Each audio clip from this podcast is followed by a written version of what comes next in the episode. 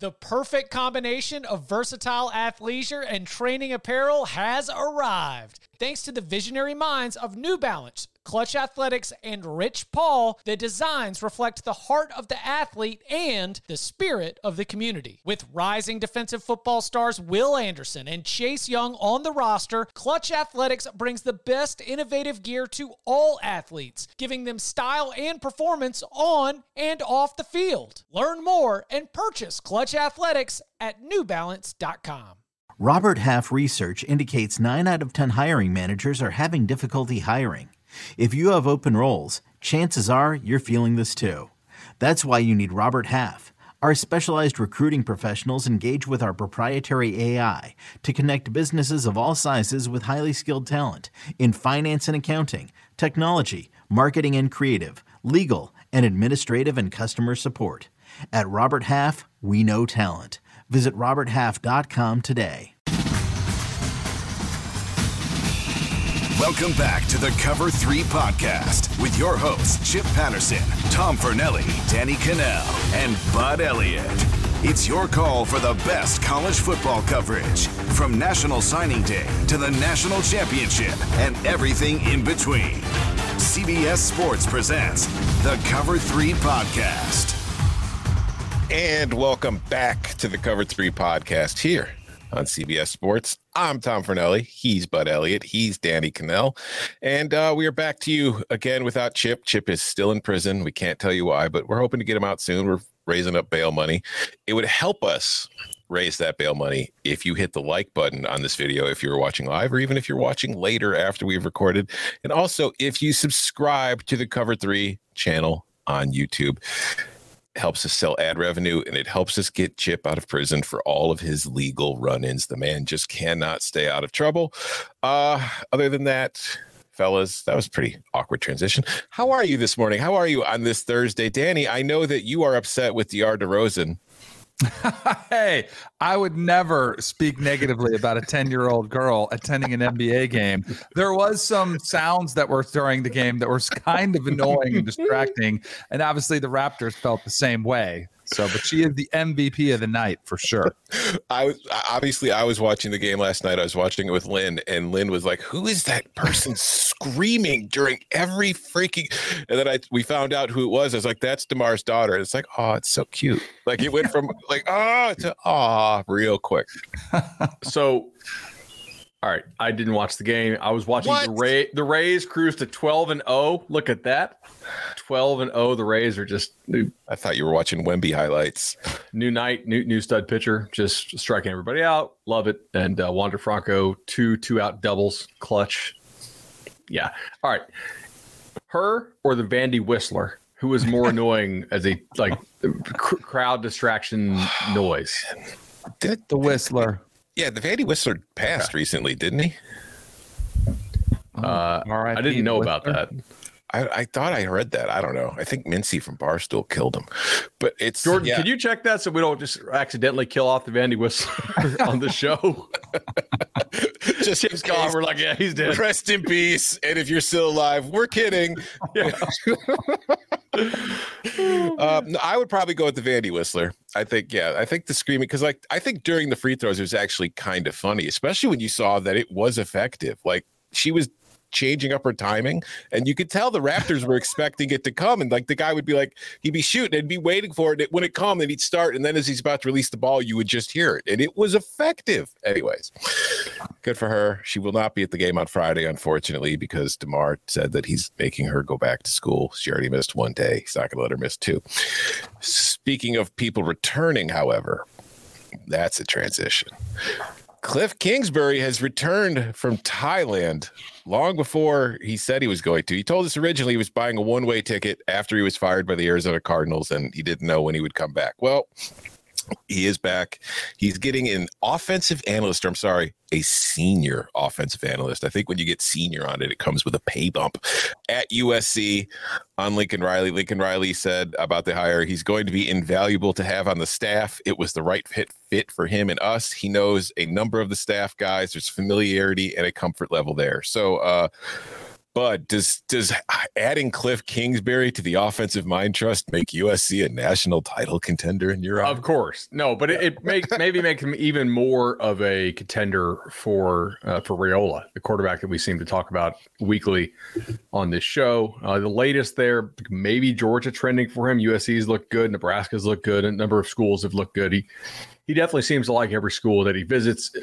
If you're a college quarterback, I mean the, the hit rate for Lincoln Riley or like a Ryan Day type is, is really pretty damn good. And adding Cliff Kingsbury to that staff, if you're a quarterback like Caleb Williams or Raiola, it, it's, it's, it's just not a negative. I don't really see a downside to it. Like, I don't think Cliff's going to cause distractions, right? Uh, it's another guy to bounce ideas off who's been in the league, who lends even more credibility to your staff if he wants to fly to Thailand on vacations, LAX is probably a perfect airport to do so. I mean, that's just seems like a win-win.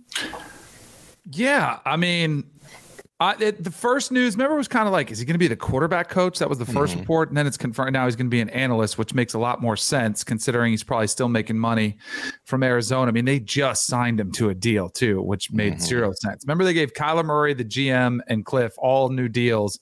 Kyler Murray, the only one who survived that. So he's still making a boatload of money from the Arizona Cardinals.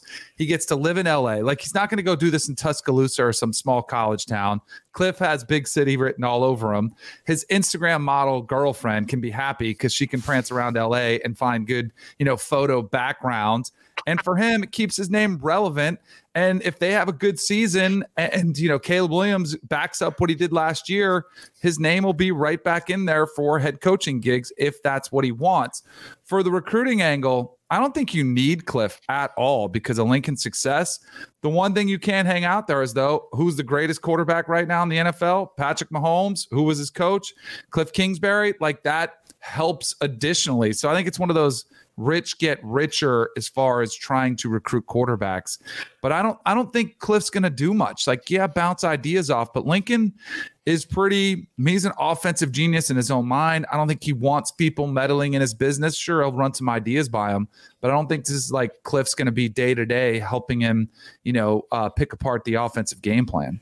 See, I think USC can do a whole hell of a lot more for Cliff than Cliff is going to do for USC because I think USC's offense was humming just fine without Cliff. It would probably be just fine if he didn't show up. But I, I think if you look at what happened, I mean, you mentioned in Arizona, Cliff, the GM, and Kyler all got contract extensions, and Kyler's the only one that's left because Kyler's the only one that comes with a cap penalty if you get rid of him. But like that offense kind of got a little stale. And maybe that's on Kyler. Maybe that was the biggest problem of all of it. But I think that for Cliff, maybe joining USC staff as an analyst and working with Lincoln will help him update his playbook a little bit. So that way, if he gets an OC job or another head coaching job at the NFL, I think he probably have to be an OC. I think that would be more beneficial to him. So I think that's where the real value in this relationship is going to come from. Not that not that he's not of any use to USC and Lincoln Riley. Muted, bud. The mic got you. There we go. All right, so the Cardinals really messed up there. Like, like to to, to defend Cliff here a little bit, and the, the GM, I guess they drafted Rosen. I'm not saying they should have stuck with Rosen because they, they clearly should not have. They went ahead and took Kyler right after drafting Rosen, and they they thought they liked Kyler.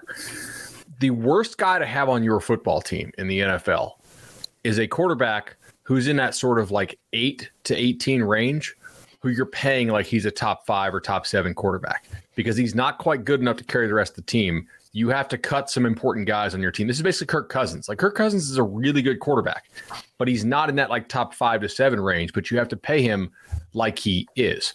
That's why the teams that win the Super Bowl either have like a top five guy, legit, or they have a, a top, you know, eight to 15 range guy on a rookie deal still. That's the only two types of, of teams that win the Super Bowl recently. You know, so I guess you can say Brady went top five. I think you're crazy if you don't think he was still playing at a really high level when you know I, it's the end of his career. But I still thought he was operating really well. Yes, he's still so, Tom Brady. The problem is because they got heat for trading away Rosen and, and trading you know, to do what they did to, to be able to get position to get Kyler and pick him number one. I think they felt they had to extend him and give him that big time money. It would take a lot of balls to say, you know what, we missed. He's a good player. He's not a great player. We're not going to pay him like a great player. but you kind of have to justify your decision making. So they they kind of threw good money after bad uh, d- decision, and thus they're stuck. I just it's hard to say we're not going to pay him, but It's a it was it's a bad, a disastrous. bad move. It was a disastrous contract. They gave it to him a year earlier than they had to. Yeah. It's not going to pan out. It's going to, you know, hamstring the team. Um, when you have to have a clause in there that, you know, caught a lot of heat and attention because he had to study film four hours a week. That's it. That's all they wanted him to do. And then they took it out. Like this, th- this is an absolute mess and it's not going to work out any better. So yeah, but I give like Cliff, I do think he's a good offensive mind. I know he gets a lot of heat because he lost to Texas Tech. That's a really hard place to win. At, te- at at Arizona, they did go to the playoffs last year, and uh, Kyler actually played okay. Then they lost DeAndre Hopkins. Like I think he's a good offensive mind. I think he's probably overrated when it comes to the jobs that he's gotten. But Yeah, what for, if he I'm, can't I'm be totally on board with Tom said. Like he, this is this brings more value to Cliff Kingsbury than it does to USC, without question. He may just be a bad head coach, like manager Yeah. of staff type thing. Like there's no evidence that says the guy can't coach offense. Mhm. Yeah, I, I will say, I do. I, I I know the Cardinals caught heat for it, but I do you think it was smart of them. If you really didn't think Josh Rosen was the guy a year after drafting him, just cut bait on him instead Yes. of going for another two or three years and be like, "Oh, fingers crossed, maybe he'll figure it out." Like if you pretty clearly and considering what's happened to Josh Rosen since, I think they made the right decision on that. But yeah, Kyler's kind of The Jets should do the same thing with Zach Wilson, but they're trying to, you know, get something for him in return. Why why can't you text your boy Aaron and ask him why he's not on the Jets yet? I mean, Right? Working on it. Um, speaking of USC, we'll start we'll start the podcast today with this question from Rach09. It's been about 20 years now since the dawn of Pete Carroll's USC dynasty mini dynasty. Looking back at it, what do you remember the most from it? How do you compare it to other runs like it? And what do you think the lasting legacy of that era is? I mean, for me, the most memorable thing of that is just Reggie Bush. That like to, th- those teams were really good, but Reggie Bush was like the box office. Like you tuned into a USC game just to see what Reggie Bush was going to do. So for me, that's the most memorable part of it. But I mean, they were they had really good teams. They were. He calls it a mini dynasty. I would say I think part of it is Alabama has kind of skewed what we think of dynasties in this sport are. Like most college football dynasties weren't really lasting for a decade. Like the three, four year run is kind of what they were, and that's what USC was. Reggie Bush, Matt Leinart, two Heisman, same team. Um, I think quarterback you. I mean, you talk about quarterback you. The string they had with Carson Palmer, Sanchez, Leinart. Um, I'm sure I'm probably forgetting. You know, there's a couple more that are in that. I also think of Pete Carroll, somebody who really, like, it felt like he was such a good fit for USC Mm-hmm. like his personality. Yeah. He was fun. They bringing in Snoop and Will Ferrell and pranking the team, and and yet he's a pretty, you know, he's a highly competitive guy. But I mean, he's got the surfboard up now in his office in in Seattle. Like he just, for me, a coach that really fit what USC was looking for, and they've been trying to find. And hopefully, we'll see if Lincoln Riley captures that. But I mean, it was it was a ton of fun. I love watching USC when they were good. I mean, just the, the way that they just put the hammer down and smoke teams. Like like go, Mhm. the w- when they went into Auburn, was that fall of 03 or fall of 04? Oh, Maybe fall. three, I think. Because 04 didn't Auburn go? Yeah. Yeah, I think it was fall of 03, and they just absolutely beat the crap out of that Auburn team in, in Jordan Hare. Um, the the way that they they killed that Iowa team, I mean, they they just what they did to Oklahoma was was insane. Um, you know, they they just competed so well. Like the the practices were intense, but not like I, I agree with, with Danny on the Pete Carroll aspect of, of how kind of laid back he was. Like they didn't take themselves too seriously, but they got their work done right? And I think that's something that that you know is is good to learn from. Um, so the recruiting was top notch. They really had right of first refusal for everybody on the West Coast, you know, and like just put you know put their foot down on, on Oregon and everybody else out there. Um, and just some really special teams. They're good along the lines of scrimmage too. Like they weren't just they, their skill talent was great. Norm Chow was like, you know, really really good as their OC, but they had some they had some dudes on defense. Like the first time I really, because I remember when Pete Carroll got hired, it was the 2001 season. And I, because you know he he was like a failure in the NFL pretty much Big as a time. head coach. And I remember when USC hired Pete Carroll, like I was, you know, I, I grew up in Chicago. I was a Big Ten Notre Dame fan, so USC was, you know, like Notre Dame rival, and I was like, why the hell are they hiring Pete Carroll? Way to go, USC, because they'd been bad for a few years under Hackett. At that point, I was like, well, USC is going to continue to stink. But then in that 2002 season, they started playing well. I didn't really see them because not a lot of their games were on television in Chicago. But then at the end of the year, they played Notre Dame. So I watched that game and they crushed Notre Dame in that game. And then they went to the Orange Bowl. And I remember watching the Orange Bowl against Iowa and they crushed Iowa in that game. And that was like you, you like Carson Palmer was on that team, and you kind of got. I was it was my first glimpse. I was like, oh, okay, no, USC is actually going to be good again. I didn't think they would have the run that they had, but it was like my first kind of signal that oh, okay, the Trojans are actually going to be pretty decent now. They, they went fifty four and ten. And played a pretty damn difficult non-conference schedule too in that time, and you know played those those BCS games. That, yeah, two natties, right? Almost a 3rd mm-hmm. So, I mean, that's pretty awesome. I also remember Pete Carroll then going to the NFL to get away from the NCAA things and thinking to myself, what the hell are the Seahawks hiring him for? Don't they remember how it worked in New England? And then, yeah, oh, okay, so he won, he won Super Bowls. he's a guy people like working for, right? Yes. Yeah, he's very well liked. I think that's really a key, you know, to, to longevity. Like uh, Saban's hard to work for, but like talking to guys who, who have worked for Saban, they're like, he he's not unpredictable like you know manic some days he's cool some days he's not. Like it's very mm. much like he's not trying to be your buddy but there's really really like clear expectations and he grinds the heck out of you but like it's not curveballs and stuff he didn't communicate to you. Apparently like it's very like direct. This is what this is what you have to do. I'm evaluating you only on your job. You know that, that type of thing which i think coaches appreciate. Coming up on the other side why is tennessee's offense a cheat code Next. Another day is here, and you're ready for it. What to wear? Check. Breakfast, lunch, and dinner? Check. Planning for what's next and how to save for it? That's where Bank of America can help. For your financial to dos, Bank of America has experts ready to help get you closer to your goals. Get started at one of our local financial centers or 24 7 in our mobile banking app. Find a location near you at bankofamerica.com slash talk to us. What would you like the power to do? Mobile banking requires downloading the app and is only available for select devices. Message and data rates may apply. Bank of America and a member FDIC. Yes, that's right. Danny's favorite new network, the CBS Sports Golazo Network, the first of its kind, free 24 7 channel dedicated exclusively to global soccer coverage, is now streaming on the CBS Sports app, Pluto TV, and of course, Paramount Plus. You get your morning started off on the right foot with Morning Footy, our weekday soccer culture driven morning show beginning at 7 a.m. Eastern. Plus, don't miss the rest of our top notch programming, including live matches and re airs, original studio shows, highlights documentaries, and much, much more. The CBS Sports Golazo Network today. Yesterday, we had Champions League matches. Today, the Europa League and the Conference League are going on. Those will be on the Golazo Network with studio co- coverage of all of it. Everything. If you like soccer, whether it's, you know, just any global soccer, the Champions League, Europa League, all of them, CBS Sports, the Golazo Network 24 7, it is the place for you. Speaking of the place for people, Josh Heupel seems to have found a pretty good place for himself in Knoxville, Tennessee. The Vols are coming off a very good season, one that was kind of, you know, I mean, Jordan has not stopped talking about it a million times. So this one comes from a listener who's not a Tennessee fan, at least not judging by his name.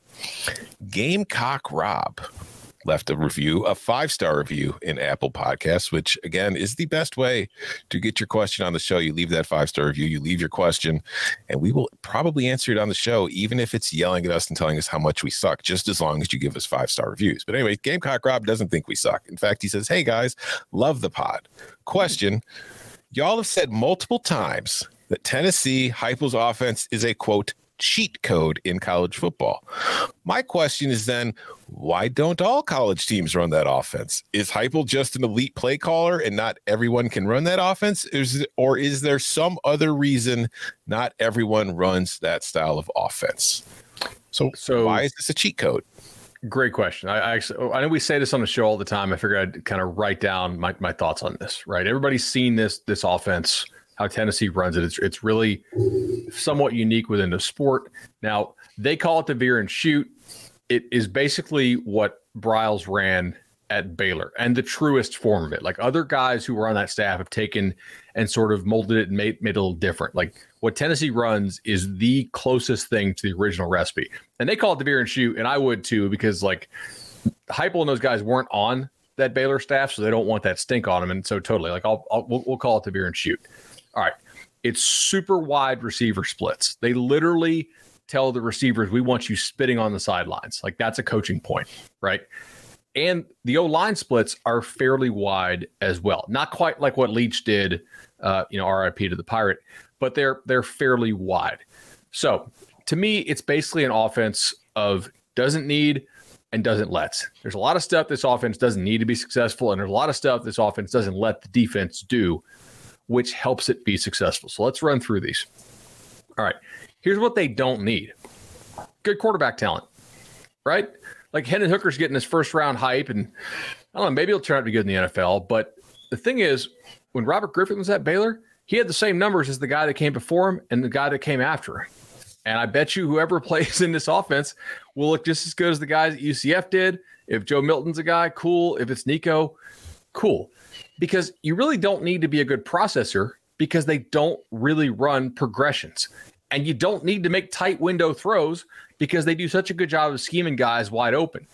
Their needs from the quarterback position are actually fairly limited. You need to be able to throw an accurate over the top ball, which people identify as arm strength, but as Danny could tell you, it's really that's a touch throw. Like driving those 20 yards out, that that's an arm strength throw. The the lollipop ball over the top is really a timing and kind of hand talent accuracy thing, right? So you don't need really good quarterback talent. Now, if you get it, you can do some fun things with the offense that maybe they'll do when they have Nico. You don't need guys at offensive tackle who are good drop back pass protectors because they run play action on an incredibly high percentage of their pass plays. So if you think, yeah, these tackles they have are more built like guards or kind of stocky, they know it and they're fine with it. Now, would they like to have elite offensive tackles? Yeah, they actually had one this year. They got a good uh, one this year. Yeah. Yeah, exactly. And it was pretty cool. And that that helps. It's not that they would turn it down, but it's the fact that they can have success with sort of middling personnel at some of the more premium positions that we typically think of, right? Quarterback, tackle. Those are like elite premium positions, and they can make it work with just average guys because they can hide some of those deficiencies. They also don't need receivers who are do it all guys they definitely will take a guy or two who all like their only skill is fast, right? Good route runner? No. Acceleration? Not really. Can you know, do you stop start? How's your hand? Like, don't need it. Just be fast. And what they'll do is they'll take the guy, they'll put him in the slot, they'll run these stack releases to where the guy doesn't have to have a real release at all because you can't jam him. And he's getting a head start of a couple steps. He's hitting top speed at six or seven yards, and he's getting matched up on a safety on these slot choice routes. And so they, they're throwing it off play action or give him time to get downfield. He's going full speed. He's almost never matched up with a corner and he's beating a safety. Like it's not people are like, hey, what the, the receiver Tennessee had this year, the slot, not not Tillman, but um uh, what's his name? Now I'm why am I blanking on this? Hyatt. Hyatt. They're like, will Hyatt translate to the NFL? We don't know like, I, does the guy can the guy have any releases? Does he run yeah. routes? He's fast as hell. And Tennessee is like, we're going to use the skill you do have to put you in a position to succeed. Okay, we're not trying to score points in the NFL. We're trying to score score points in college football because that is where we play. So that's a really really big part of it, right? They are able to take guys with limited skill sets and feature them quite a bit. Ask DeMarcco Hellams of Alabama how that went for him because it, I mean, you may be able to cover Hyatt if you could get your hands on him, but if he's running full speed because he's four yards back in that stack release and he's getting a head start, that's a really pretty hard. Yeah, exactly on the screen there, Craig. You know, as he pointed out, if you're watching this on YouTube, please do. If you're watching this on Twitter, by the way, because we're live streaming this to Twitter, I'm not always going to put this on Twitter. Make sure you guys subscribe to our YouTube channel. All right. So that's kind of the stuff it doesn't need. Now, here's what it doesn't let the defense do because mainly the splits and the tempo. You can't play base personnel against this because they are more of a spread type team. Okay. There are some spread teams that like to do some of these condensed formations. That sounds weird, but like spread personnel, condensed formations, you can play some mm-hmm. base against it. Tennessee, you really can't. Okay. Like, look at the LSU game. Harold Perkins was a non factor. They basically formationed him out of the game. Now, you have to play five or probably six defensive backs. How many teams have five or six good defensive backs? Illinois. Okay, Illinois, sure. Illinois is a team that probably would have limited Tennessee this year. It's actually a good example. And they would not have scored enough points to win the game, most likely with with their own offense. But like very few teams have enough defensive backs to actually man these guys up or or to match them up. Now Georgia did. We'll get to that in a second because I, I know that'll be the, the obvious thing, and, and we'll get to how they did that. But they will find the duck, basically the guy who can't cover, and they'll just exploit it cheat code style over and over again. You know, like against Bama, like Hellams is projected to be a decent pick, right? Mm-hmm. Like he doesn't, the guy doesn't suck. He just the skill set's not there to cover a dude flying downfield on that slot choice stuff. So you also really can't go all out pass rush because, like I mentioned, they're play action on so many types of throws. Almost all their pass plays have some play action element or RPO, like they're firing off the ball. It looks like run. Tennessee's a team that really does emphasize physical run despite their quote unquote spread offense.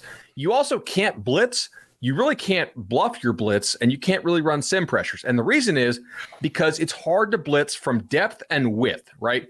So because Tennessee has you so spread out, like I'm like, yeah, I'm going to bring a backer. Okay. Well, where are you bringing him from? Are you bringing him from seven yards out and five deep because he has to at least pretend like he's going to walk out and cover this slot? Good luck. You're never going to get home on that. Or are you going to walk him up? If you walk him up, you got two options. You bring him and you hope he gets home before it gets out, but you really can't bail. That's the thing is you can't run some of these sim stuff because like if you're a backer and you're bluffing your blitz, you gotta you gotta haul ass out of there and get back to your landmark, right? But if I got you so spread out, I know you ain't never getting to that landmark. So if you're here, you're either coming or I'm throwing it behind you, right? And you better get me because like, like just spatially, that's part of the thing with spreading these guys out so much like this.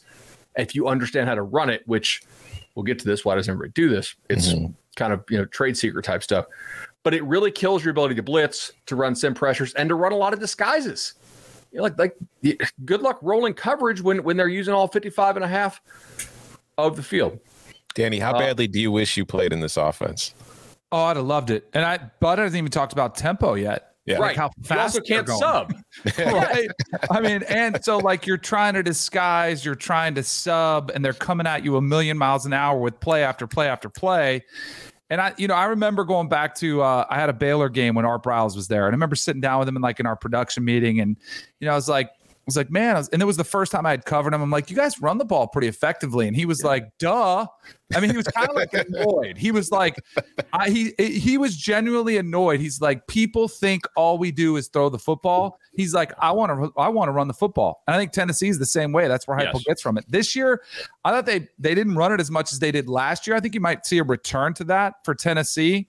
Um, I would have loved it. I mean, you get and so like I I put down spacing and box counts as well. Like spacing is the width of the field, which you're talking about alignments, and then it just makes everything that much clearer. Because a lot of times a quarterback, you'll get a check with me, and you know, are there six guys in the box? If there's six, you're going to run it. If there's seven, and most basic, you know, check with me box count type of stuff. And I remember being at Florida State and it was kind of dicey like is that backer in the box or not? You'd have to go with it. Or was he disguising in the box? And then he sometimes he'd look like it was there so you check to a pass but then he would you know buzz out of there really fast and you're like oh crap he batted down the pass. Like you are able to recognize much clearer you know where your guys are on the defensive side of the ball like bud was talking about they can't cheat in or cheat out or else you've got a response to that. Like you'll flip it out there to the guy in the slot. You'll make a quick decision. Um all of them i think so m- I, let's follow up with the question i'm curious to know what you guys think. Why doesn't everybody do it? I mean, I think we can go back to when did Heupel start running this? Right, he was extremely tight with Jeff Lebby when they were both players at Oklahoma, but he didn't run this when he first got to Mizzou. Right, he didn't run it until they hired the tight ends coach, uh, JJ, right, who came over and I, I think he basically got it from him. Yeah, so that's to say, those guys on that tree are extremely secretive about this. They just won't talk about it. They don't do coaching clinics about it. Like like most of the stuff we know about it just from guys who have tried to study, but like there are a lot of little intricacies of this thing that coaches ask and don't know. And those guys just they don't they keep their mouth shut. They shut up about it. So you could say like, like I can kind of explain kind of how why it works, but I can't necessarily tell you how it works, mm-hmm. right? And I don't know the little coaching points and nuances of it, and I don't, and a lot of other coaches don't know either. So we could say, yeah, run this at the high school level, probably right. Like you can get away, but at the college level, some of the adjustments they make and we should give credit to Heupel as a play caller. I think like he's a very good play caller and understands when to tweak it a little bit, understanding how how the defense is sort of like not blatantly cheating, but like micro cheating and, and kind of you know call against it. Um, I think it's hard to do if you didn't grow up in the system. Mm-hmm. I, don't I care. Also, I also think part of it, the reason why everybody, not everybody runs it, is I think it depends on what you're goal is as a program. Like if you yeah. look at the programs that have run this type of offense traditionally, you had Leach running it at Texas Tech, UCF was doing it, Baylor was doing it, now Tennessee's doing it. It's typically like Tennessee is probably the quote unquote biggest brand kind of national title contender to run it. But as Bud was saying at the top, part of the cheat code aspect of the offense is you don't need great players. But if you're Alabama and what you're selling is NFL, NFL, NFL, right. we're going to get you to the NFL. This is an offense that really hasn't caught on in the NFL yet. I think we're seeing more of it, and I think that it's probably going to start just becoming a bigger, you know, part of the NFL offense. But like we're talking about Jalin Hyatt, can he play offense in the NFL? No idea. And a lot of the receivers from these offenses we've seen, they don't have a high hit rate because most of them in college weren't really doing the kind of things that NFL offenses are asking their receivers to do. So I think that's probably why, because Alabama doesn't need to run this offense. Alabama can just overpower you and overwhelm you with its talent. And I think that if you are a team that doesn't have that caliber of player, you are much more likely to want to run a system like this or just any kind of system that gives you an advantage over the team with more talent than you do. Also, the hash marks like the, the the games they play with sort of the boundary field splits mm-hmm. in the NFL, they're not as wide, right? So like you don't have the dramatic declarations of defense and and, and some some of the three by one stuff you do is is different because of the width of, of the hash marks. I'll push back a little bit because I think you, uh, Bud, downplayed the importance of quarterback a little bit as a QB. I got to defend some of these guys. I think you have to be an outstanding decision maker. Like, yeah, they scheme guys open, but you got to know where there might be, you know, single high safety, two high safety read where you're saying, all right, if this this is the guy schemed open versus this defense, this is the guy schemed up versus that one. I mean, when you have a quarterback who threw 58 touchdowns and five interceptions over the course of two years, that is outstanding decision making. And even going back to RG3, I mean, he was completing. Remember this? I, he was the first quarterback I remember saying had more touchdown passes than incompletions. Mm-hmm. it was insane yeah. the stuff that he was doing. So I do on deep he, throws too. Like they, yeah. on, this yeah, is not dink and dunk, air raid. Yeah, mm-hmm. exactly. He was stretching the field vertically. So I think you, I, you don't have to have a Trevor Lawrence or a you know Andrew Luck or a generational type talent. I'm actually higher on Hendon Hooker than most uh, you know coming out of the draft, and he's starting to get some you know momentum mm-hmm. as it gets closer. But I do think you know, and I mean Joe Milton did get the he, he was given the first opportunity and couldn't maintain it. You know, like so they're going to find somebody yeah. that's going to make those decisions. But I think you know the quarterback clearly you know helps in that situation. I would also say the thing about this offense, why you wouldn't want to do it, and we're seeing that dynamic at Mississippi State. We talked about it the other day with Zach Arnett. Defensive coach, if you're, it's great if you're rolling and you're putting mm-hmm. up points, but if you start getting three and outs, this one, two, three, and your defense is back out there, there can be some very, uh, you know, s- stressful conversations taking place on the sideline. Like, hey, can we just mix in a little bit of slow tempo? And they don't want to. They don't want it because then it's a rhythm right. based. You start to find your flow and you lose some of your advantages when you do huddle or go slower. So that can be a dynamic that some coaches, I think, especially when there's a defensive coach, you know, head coach with a defensive mind, he might not want that on the other side of the ball. So there's also that kind of you have to get every bought, everybody bought in on both sides of the ball of what you're trying to do offensively. I, I think that's that's really fair. Um, the other reason why you wouldn't run it in the NFL is, I think more teams are capable of doing in the NFL what Georgia did to this, right? Mm-hmm. Which like Georgia had the personnel up front to play light box on on on, on Tennessee, right? And basically, what I mean by that, and Nolan Smith talked about this at the combine. People are like, "Oh, they they doubted us because we were, you know, blah blah blah," and, and he was basically referencing the what they did with this light box. So they were able to play like five defenders in the box and still control the run game or you know like five and a half type stuff as opposed to most teams that are going to have to keep six in the box. Now georgia like it's a really good strategy to have players that are the absolute like freakiest of the freaks at almost all your spots in college football. Like that's a winning strategy on defense typically. And they beat them up front right? They they also like they thought they did a nice job of confusing the offensive line some which was good. But I mean, they whipped them up front. Georgia was just physically much better. And to Danny's point about how, like, look, the, with the run game here, it is a box count type stuff. The read was clear, run it. And then the result was clear. Georgia's going to whip you. Now, this is kind of like if Tennessee gets really, really good players up front, not just at one spot, but more. And if, if Nico turns out to be what we think he can be, or, or maybe if Milton is that much more accurate, I, I think it's it's really tough. As to like why more college teams don't run it, other than the fact that, um, like we said, it's hard to teach if you didn't come up in this thing, right? Mm-hmm. Uh, I think part of it here is I think more teams may run it as become as it becomes a little more widespread or some kind of version of it as eh, like administrators and head coaches start to evaluate defense and offense more based on like efficiency factors rather than just total points, right? Because right. allowing 30 points is a pretty good measure efficiency yeah. wise, but traditionally it looks bad if, if you're the DC opposite one of these. You know what else makes it tougher uh, to win? When you have 15 false starts, or however many they have. yeah, that's that's true too. there were, and to like the scheme aspect, I remember too and I, I, remember, I remember one to Jalin Hyatt where they had schemed a guy open and Hooker overthrew it. Like, and those were throws that he made. I'm not saying it would have, you know, Tennessee would have won the game, but it changes the complexion of the game somewhat if he hits on one or two of those. All right. So we know that Josh Heupel has a cheat code. Let's move to another question with a coach that maybe needs to find his own cheat code. This one comes from Max Brown in the chat today everyone talks about how bad Dan Mullen left Florida and is down on Billy Napier and almost putting him on the hot seat, but kept saying that Florida State's Mike Norvell needs more time after three bad years. Why not the same energy? Hmm. Let's let, us let us talk about the premise of this question. yes. Not, uh, who, sound uh-oh, to me. Uh-oh, here come the Noles. Oh, oh, Blood sporting his gear today, too. Oh, yeah, look at that. No cast. Um, all right. So did Mullen leave Florida in that bad of a situation, or did he leave them in a not Georgia situation?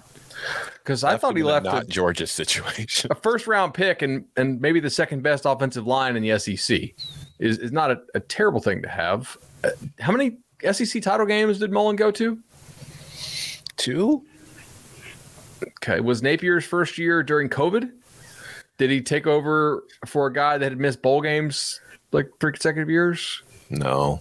Okay. So I don't know who this everyone is, but they they're they're kind of just they probably should shut up. He's just talking also, about this show because it's us. Norvell didn't. It says more time after three bad years at FSU. I thought last year was pretty good for FSU. Yeah. Like it wasn't up to their standards, and they had three losses in a row, but they still were a ten win team for the first time in almost a decade. Um, yeah, I don't. I think the energy is different for a reason. You know, like I, I just think it's completely different. And I, I do think there were some fans that reached out to me after the second year because you get COVID year, you get a pass. And so, I mean, unless you played some schools that were just made ridiculous decisions after a COVID year, but you get a pass. And then that second year was probably disappointing, but you saw a team fight back. I thought that, you know, showed effort, almost made the bowl, came up short against Gainesville. And you could see if you watched what you were, if you knew what you were looking for and looking for a locker room, a team that had bought into a culture, you started to see glimpses of that that 2021 season. And then last year it paid off and you started to see the, the start of a turnaround. And I'll be the first one to say, I think Florida fans are crazy to throw the towel in this early. It might be the wrong one, but it doesn't do you any favors to be out there making rumblings now about Billy Napier being the wrong guy. I did see though that they are nine point underdogs to Utah on the road, seven point underdogs to Tennessee at home it might be another rough year for the Gators. And then I don't, I can't help you because I probably defended Willie Taggart too long too. Um, that was a dumpster fire, you know. But are we? uh are we sure Cam Rising is going to be 100% by that game? Like that that nine pointer kind of surprises me. I'm, I'm not Same, firing surprised me too. I don't think Cam general. Rising has ever been 100% with you, honestly. I can't, it's like, he's That was an ACL gonna be a little- tear, right? Yeah. Like, yeah. It- I don't know. We'll see. I doubt it. I, we could, s- I don't know. The, like, I'm still on the old kind of timetable for ACLs where I used to think, oh, done for at least a year, but you're starting to see guys come back from them a lot quicker and sooner. Nine So months, I feel like, is the Yeah. new new year. Yeah, Yeah. Just with the advancements they've got with treating it. All right, Um, one more question before we hit a break. This one kind of hits a little, a little close to my heart because I know I was in a similar position not that long ago. Uh, this one comes from Harp Dad. Incredible show, guys. Locks pods are appointment listening, and your off-season analysis is second to none. I'm a Syracuse season ticket holder in my early 30s, so just old enough to remember the McNabb Harrison teams. I, I don't know who that Harrison guy is. Uh, would a program like Syracuse be better served in terms of national relevance by dropping down to the G5 level? Is being a punching bag in the ACC as valuable as being a punching bag in the Big Ten or SEC in terms of taking the L's just to get the checks? Yes, because you care about basketball and you want that that Power Five money. Like there are certain. I, I fought with some people on Twitter yesterday after after Cole came on the show, and I was like, "Look, to me, there are seven programs in the SEC that have never won the SEC title, you know, since expansion, and will not win the SEC title. Like we could play another seventy years of the of the SEC, however long it's been around, and it they, they won't win one because you have to have a certain minimum level of talent to get it. But you know, those schools also like Ole Miss just won a national title in baseball. Mississippi State has a proud baseball program, and I think they also care about basketball. Arkansas also cares about basketball. Vanderbilt, obviously, building a huge golf facility, really cares about baseball. They, they try not to suck at basketball. I'm sure South Carolina likes some other sports too. Women's basketball there is good, right? So, like, you can do things with that check that you're getting for taking the losses that aren't doing things in that sport in which you're taking the losses. You know, so I think Syracuse is better in the ACC. Would they? So I thought, you know, I did this on the radio show a little bit uh, in the aftermath of UConn's national championship game because UConn made a decision that was criticized at the time. Like, how could you leave the American and the football money that's there and basically put your football program on the back burner and go all into the Big East, uh, you know, and turn it into a uh, a football or a basketball school again, like where you originally cut your ties, or or like cut your teeth and became known as a basketball school. Would Syracuse could they possibly do something like that and be find it advantageous if they went, all right, let's join a Big East or a basketball conference, let's go independent football and try to, you know, really kind of just own who we are if we're never really going to be a power player in football. I think Syracuse needs to stay in the Power Five simply because the only thing I know about Syracuse as far as a school is that it is a place that just churns out play by play announcers. And if you're not in a Power Five conference, how will your students get the experience they need calling big games? You know, like Ian Eagle won't get that big game voice calling a game against Temple. He's going to need to do it against Florida State. Well, they could So- do it against. They could do it in basketball. They get the Yeah. basketball experience. No, I- I- Syracuse mafia and broadcasting is real. it's it's nuts. I I think I mean it just it really depends what your priorities are. Like if if you want to have money in your athletic department to fund other sports, being in a Power 5 conference will help even if you're getting your butt kicked as a football team. That said, if you are a fan of that school and football is the sport you like, it sucks because I remember, you know, I, I, it was a half, it was like a tongue in cheek joke, but when I was running the champagne room back in the day, I wrote a story on Illinois football. It's, it was just, it was like, do you just sometimes wish Illinois was in the MAC for football? Because at least that way we would win some games and at least enjoy it instead of getting our heads caved in. Thankfully, a lot has changed since then, and Illinois football is enjoyable. But I, I get where it's coming from. But I do think as a school overall, you'd you'd much rather be in a Power Five program just for because when I think of Syracuse, I don't think of football. I think of basketball. I think of Jim Boeheim and that annoying zone defense and really tall, long guys just standing there making it a pain in the butt for you to pass through it. They'll always have 2018, 10 and 3. Holy Mm-hmm. cow, how did that happen? Things, by the way, are not going to get any easier. Saw this story. You know how they have the celebrities that come courtside and that booster pays for them. Yes, yes. See the story about him? No. Chancellor, I guess, pissed him off. This Adam Uh-oh. Weitsman, I think his name is. And he's like, I'm done. He's like, I don't, he's like, if they're not going to give me support and the guy complains about it, he's like, I'm out. He said he was, he openly said he was ready to give $2 million to the NIL and to pay players. And the chancellor was worried about the NCAA getting in trouble. So the guy's like, I'm out. I mean, you talk about a chancellor that should be on the hot seat for telling. I mean, how hard those pe- those guys do not fall off trees, and you tick them off, and that that was great for the program. Like they've Yeah. Tom Brady, you know, Julian Edelman was sitting courtside, Jimmy Fallon, he's the guy funding them, and now that now he's done, he said, "I'm out of here." I uh speaking of Syracuse, well, I have a question about UConn and, and what they did. Do they have a TV deal? Like like what channel do they play on? 'Cause I don't really watch college basketball. Well, I think it's Big East is FS1, right, and Fox. Yeah, Big East has FS1 and Fox So they make decent money off that, we think.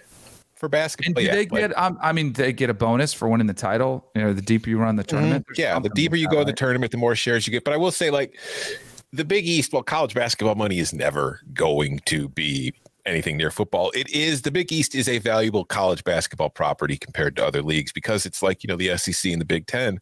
There's more interest in that footprint for the college basketball product than there is, you know, compared comparatively from football to other parts of the country. So they get decent TV money as far as basketball is considered for it. Yeah.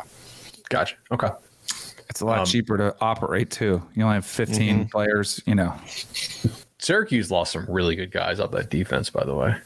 I mean, Jihad Carter's gone. Um, Duce Chestnut's gone. Steve Linton's gone. That's It's gonna be another rough year for the Orange. that's problematic. Yeah. football wise. Yeah. Uh, hopefully they can score 40 points a game to help get them over that. Uh, coming up on the other side, speaking of basketball, in college basketball, a lot of players are declaring for the draft, but they have the chance to come back. Should college football consider the same kind of approach in the future? Next. All right, before we get to the one question I want to get to, I want to highlight another question that was asked for a specific reason. Trent Morledge asked earlier if you could take one quarterback, one running back, and one wide receiver from each team's history, thinking all time, which school would you say has the most talented trio? Trent, that's an incredible question. We love it.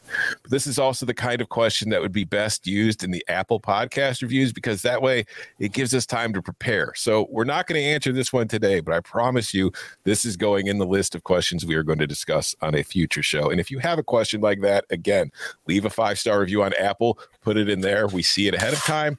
I let the gang know, or Chip does most weeks, lets the gang know the question is coming and gives us a chance to put it together and not just, you know, try to riff off the top of our heads about great players of all time. you know what else that sounds like we should do? We should draft those. So that we can Yes. have the same. Yes. You know, like we do our draft for the year, like the current teams. We need to do the draft the all timers. I put a handy guide together for where your question should go. if it's a quick react, it should go in the chat. If it requires some research, like before the show research, because we typically, well, we say we pull these on, on Monday uh, for, for our Thursday show. Sometimes we pull them kind of Wednesday night. But anyway, uh, if it requires some research, you definitely want to go ahead and put them in Apple Podcasts with that five star review so we can actually look at them and, and think about it before the show. It makes better answers. All right, now here's a question that is good for the live show because it doesn't really require too much thought. This one comes from Doug Kennedy. Do you players who are undrafted should be able to return to college? Oklahoma punter Michael Turk remains the only person to have done that when he declared for the draft in 2020 and later returned to school. Now, college basketball has it where you can enter the draft and maintain your eligibility as long as you pull out before a certain deadline. But if you leave and you stay out and you go undrafted, you can't return, at least as far as I'm aware, you can't. This question is saying if you maintain your eligibility through the draft and nobody takes you instead of signing as an undrafted free agent, should you then be able to return to your college team? Yes, absolutely. And I say, why stop at undrafted? Like baseball, you can get drafted in baseball. You can be a first round pick, you know, second round pick in baseball, and you can negotiate. You can see what the offer is, and if it's not what you like, you can go to college and enroll. You know, I just I, if, if like if all the things like that are player friendly and like you want to you know be pro player, this I think would really help guys who make poor decisions or are given bad guidance. Now, you don't feel as bad lately because of NIL. There are guys that have made a little bit of money or have a little bit more information of, oh, I could stay and make more money. But for a long time, there were guys that just had to because of their home situations. They needed to put, you know, uh, you know, help their families out, so they would turn pro. And you'd see it all the time. They would expect to be a second or third round pick. They'd be a fifth or sixth, or they'd expect to be a late round pick. They didn't get drafted, and their, you know, careers can get derailed because you know you'd be crazy to think your draft position doesn't affect your ability to make the team. Like the higher drafted you are, the more they're they're invested in the better chance you are to make it and stick. I think this is great. I think it's I wish I wish they would look into this. I don't know if they would though. Um the NFL would hate it if you got drafted and they started losing draft picks. Like, mm-hmm. wait a second, hold on. We drafted you in the third round. That's a pretty good draft pick, and you're not going to join us. I they mean, would get some serious pushback from the NFL but the the NCAA and the NFL is like, hey, will you please start a minor league so that we can keep our amateur status? And the NFL is like, no, we, we, we, won't do that. We'll, we'll have you like shoulder all the player development costs from ages 18 to 22. Uh, this could be a fun little way for the NCAA to jab at the NFL. Like, okay, yeah, mm-hmm. come on back. You don't like your draft stock enough. I will say, I think there would be, or do you think there would be pushback from coaches on this because like the way that the recruiting calendar and all that kind of works like i already know college basketball coaches are suffering migraines from trying to put their roster together for the next season while wondering if this kid who declared for the draft is he going to come back? Is he going to go? Do i need to replace him? What do i need to do? Do you think football coaches would be all on board with this idea of okay he's declared for the draft. Do i have to replace him? I'll just wait until the end of april to find out. College coaches would be because anybody who's going to come back is a guy that internally, I think the college coach is thinking this guy's making a mistake. I really wish we could have him for one more year. And you know more... high school coaches would hate it because yeah, it would take it would delay the recruiting process a little bit more because you got to like maybe hold a roster spot or two for a guy who maybe made a bad call and wants to come back. Coaches are more willing and able to deal with these types of roster management moves because of NIL and transfer portal. Like it's just now they would I think they would hate it like you're Tom you're talking about, but I think they would figure it out and be able to adjust to it. And if they get a good player back, like I saw Sark, you know, was pretty bold the other day said, "Hey, if somebody enters the portal, they're done." That's his prerogative. That's what he can do. But some coaches, you get a little more desperate. And I think it'd be interesting what type of player. Like if there was a five star that was really good that entered the transfer portal, I think Sark might reevaluate that. But that could be a uh, you know, a coach decision. Hey, if you declare for the draft, you're done here. We need to move on. But there'd be another place you could play. I also do think that it's NIL obviously has a plays a big part in this too, but I think that this would be good for the quality of the sport in that a player who might be, you know, borderline NFL draft prospect leaves but comes back, well, we already know he's a good solid college football player. So it kind of like you see in college basketball now all the time.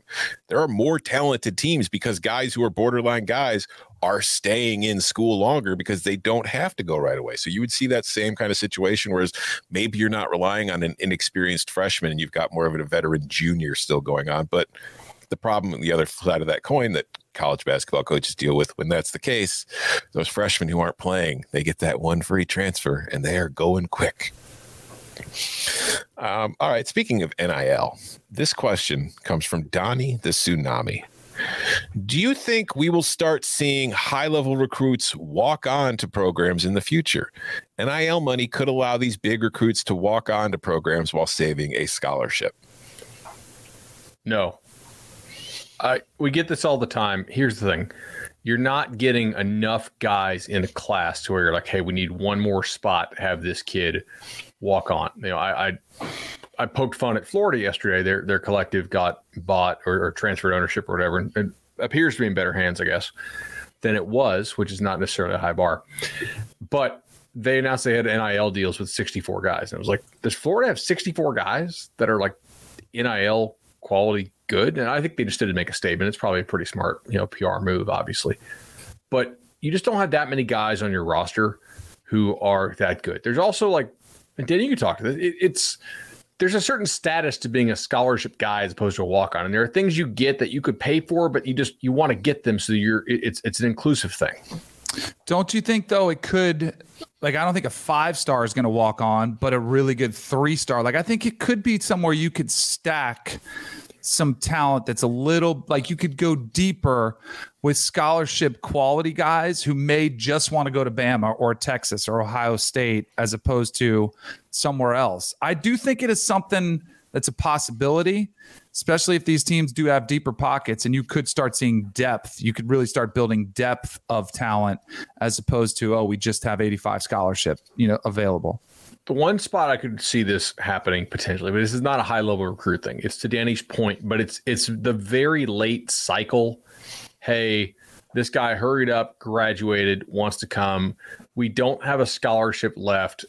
You have to pay your own way, but we'll kind of wink, wink, supplement you mm-hmm. with NIL uh, during your one graduate year, right? To where you're not really making money, but you're not necessarily going into debt paying for school.